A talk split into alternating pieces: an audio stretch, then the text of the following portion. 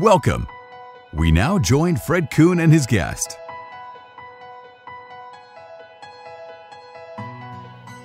Welcome, everybody.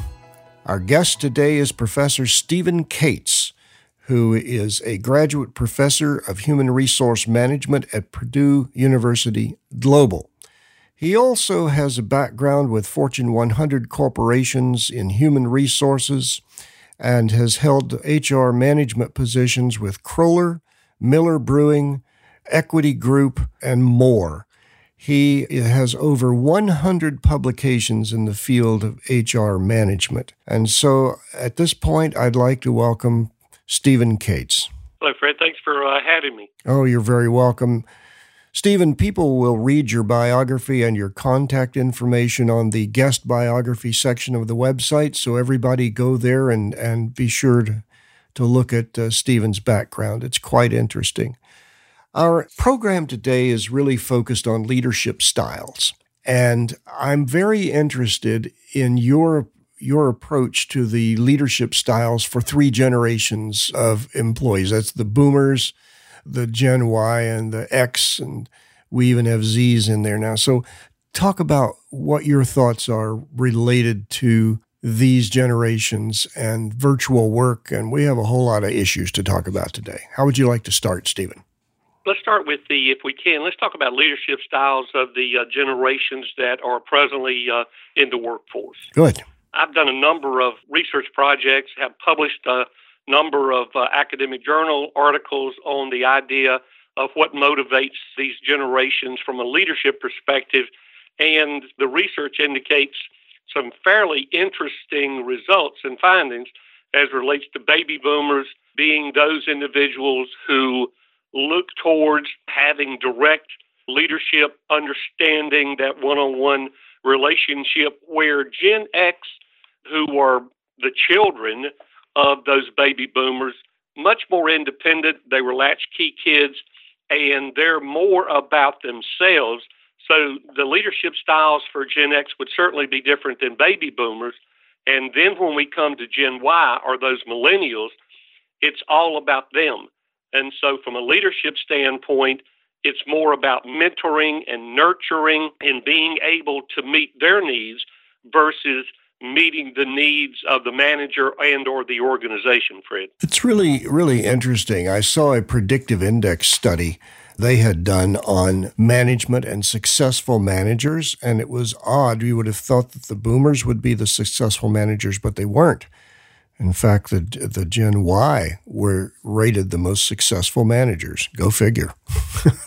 and when you think about Gen Y managers, one of the things that's interesting about them is that they are more participative. They're more into support processes as it relates to their peers and their subordinates versus those Gen X or those baby boomers who are much more into a traditional bureaucratic chain of command process where it's entirely different for those Gen Y and uh, millennial uh, employees and those individuals who are their managers and leaders. Yeah, I remember Sergeant Figgy, whose motto was, "Son, that's a personal problem. Suck it up, move out," and that was that was the management style that I grew up with. And Fred, when you think about that style, especially for those boomers who might still be in the workforce, it has become a huge issue with organizations because millennials are not responding positively to that type of leadership style. In fact, mm-hmm. what we are finding is just the opposite. What we're having is a process called ghosting, and that the millennial may come to work for an organization. They actually may find themselves with a baby boomer boss, and that that baby boomer boss has certain expectations of that individual from a traditional manager subordinate relationship. And then the next day, we're looking for that employee and we can't find them because they have absolutely left the organization without any notification in what we call ghosting. That is correct. The turnover rate is becoming larger and larger because of the communication barriers that I'm seeing in the generational. Exp- the, it, it's talking at cross purposes. The expectations are not understood by one generation of the other's expectations. So the work strategies that are employed are hierarchical as opposed to team. And it's just it's not what the younger people are coming up and doing. They they want team. They want camaraderie. They want feedback. They want all of this that uh, the older generations don't seem to be prone to give. One of the uh, interesting statistics is that about 51 52% of all of the leaders in the United States today come from Gen X. We still are finding a disconnect because that Gen X individual is more of about individual, me being the boss and doing what I tell you to do, even semi, if you will, autocratic. And the millennials are really having a, a difficult time in being able to follow that leadership style as well. So it's not only baby boomers, but now the majority of our leaders who are Gen X, that those millennials are having a real difficult time following and adhering to those rules example given, Gen X, from a traditional organization perspective, would say, I expect you to be here at 8 o'clock every morning. And we take an hour for lunch and we leave at 5 o'clock, or if the job's not done, we stay.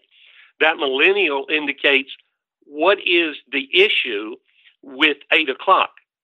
Am I here to do my work or am I here to actually adhere to a clock? And the Gen X leader says, well, we pay you for that mythical 40 hours. And so we expect you to be here that 40 hours. And the Gen Y says, that makes no sense. I thought you were paying me to perform functions and to complete jobs successfully so that, in fact, it helps the organization be sustainable and competitive. So we still have some issues going on between even Gen X and Gen Y today. And it, that's that is so true, Stephen Cates. Absolutely, absolutely true. I was curious if we follow this further, then, how do we break these communication barriers? How do we build better teams? Is that is that something we can discuss?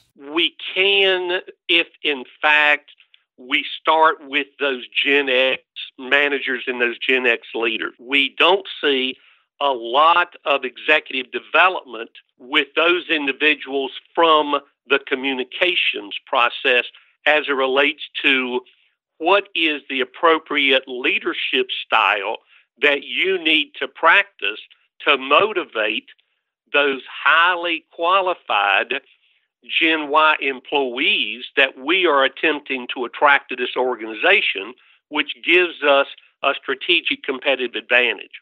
So it would start with that executive development piece, making sure that those Gen X managers and leaders understand one, here is your leadership style, and this is what is causing you to not be successful in motivating those millennials and we need to teach you a leadership style that is not only acceptable to the corporation, but is acceptable to those employees that we're trying to attract and retain. We could spend hours talking about the types of training that would take. And the other side of the coin, it seems to me, is getting corporations to be aware of this, that they need this in the first place. And that is one of the huge issues because most corporations assume that if you've been successful at a lower position in the organization, that when we promote you, you have all of the requisite skills to be able to handle those greater responsibilities in the organization. However, what we don't assess in most instances is your leadership style, and is that the appropriate leadership style that is going to help us to attract and retain the best talent that we can obtain that's coming in behind us? And the largest part of the United States workforce are Gen Y and millennials. And so I, that's a huge knowledge gap that I think we have in most U.S. corporations today. Yeah, and the implications are very, very severe. The er, the high turnover, ghosting you're talking about, the high turnover, it drops right to the bottom line. It's an erosion of profit that is insidious and very hidden. You don't see it. Like you lose a giant account, you see that. but you keep seeing the turnover and it just you figure that's a cost of business. But the question is does it have to be a cost of business? Can you can you interdict in some way to slow that erosion or reverse it? Only if you are willing to invest in your existing leaders or developing a new set of leaders that are going to be able to emulate the right leadership style that's going to motivate those individuals who are going to make your organization successful or to fail. And that's one of those areas that I think that most U.S. corporations have not focused on. They certainly are concerned about succession planning. They certainly are concerned about meeting their quarterly financial goals and their year end goals. But when we start thinking about what is the culture of our leadership style in our organizations, and is that the right fit for those young employees, those Gen Y millennials, and now soon to be Gen Z, the 2020 generation, that when they are attempting to come to work in our organizations, do we have the right leadership style in place that is going to allow us to attract and retain the best of those employees because we need to be practicing talent management as well as looking at succession planning and all the other things that are important for us from a uh, employee perspective. That brings me to a question. I have some perspective as you do on the 80s and the fact that in the 80s the emphasis was teaming and there was a, an eventual flattening of the organizations. Do you see that happening again because of n- not just because of profit and all of the management consultants that come in, but because of the generational approaches to work? Uh, work at home, for example. I don't need to, like you said, I don't need to be at the office at 8 a.m. in the morning. If I can be on my computer at home at 8 a.m. in the morning and I get finished by 9, I can go do what I need to do and then I maybe come into the office. I mean, it's it's a different approach. Do you see organizations being more structured or having to move or migrate toward a flattening of the hierarchy, flattening of the management system? What we have, Fred's a, a perfect storm in that we have a generation that puts as one of the most desired elements of their work is telecommuting or working virtually, whether that be from home or Starbucks or wherever, other than in a structured traditional environment campus. We have still traditional organizations that indicate we have some real concerns as it relates to having our employees not in the same building with us. Example, we know that Google, which is one of the largest software companies globally, we know that General Electric, who has always had fabulous brand recognition, but at the same time considered to be one of the thought leaders when it comes to leadership in organizations, especially from a succession planning standpoint. Both of those in the last year totally eliminated telecommuting and virtual jobs from their entire organization. Why did they do that? The reason given was that when they embarked on allowing telecommuting and virtual work is that it resulted in a severe decline in productivity. And if in fact we are an organization whose culture is based on performance and delivery, that actually became a huge issue for those organizations from a bottom line perspective. And both of those organizations eliminated all of those jobs as related to being done virtually and brought all of those jobs back in house. They still have teams, but those teams actually either meet face to face or they use software from one campus to another in being able to problem solve, to being able to create processes from a synergistic perspective that allows huge issues to be resolved by those teams for those organizations. Given those two major companies did away with those types of jobs, is it's interesting that millennials, those Gen Ys no longer apply at those two companies.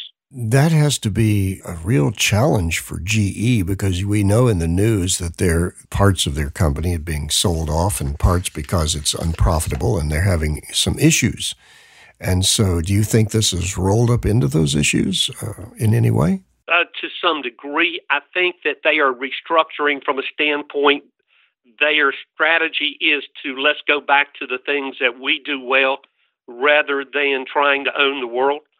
And so they are retrenching as relates to the things that they believe that they can control that particular market share within that particular brand from a you know from a brand perspective. But from an employee perspective this reverberated that if you want to work for GE you're going to have to follow our rules and that in itself may be a real challenge for GE to be able to convince those Gen Y employees that we have great opportunities for you. It's just that you're going to have to commute to a building to be able to enjoy a career with us. Even though, from a perspective, we know that you like working virtually, we know that the culture is that you like working in teams, that you like almost a participative, socialistic type of management style is that I think the challenge for GE is to be able to convince those individuals that all the things they're looking for they can find at GE, but they're going to have to come to a campus to be able to find those things. Stephen, we have run out of time, unfortunately. What a great discussion. I hope that we can do another one and focus on some other issues that, that you and I both have in common. So, Stephen, thank you very much for joining us on Workplace Strategies today. Thank you, Fred. I uh, certainly uh, appreciate the uh, opportunity to come and share with you and to uh, be able to have this discussion with you. Thanks for joining us. If you wish to speak with Fred or you want a transcript of this interview, send an email to podcast at stewartcoopercoon.com. See you soon.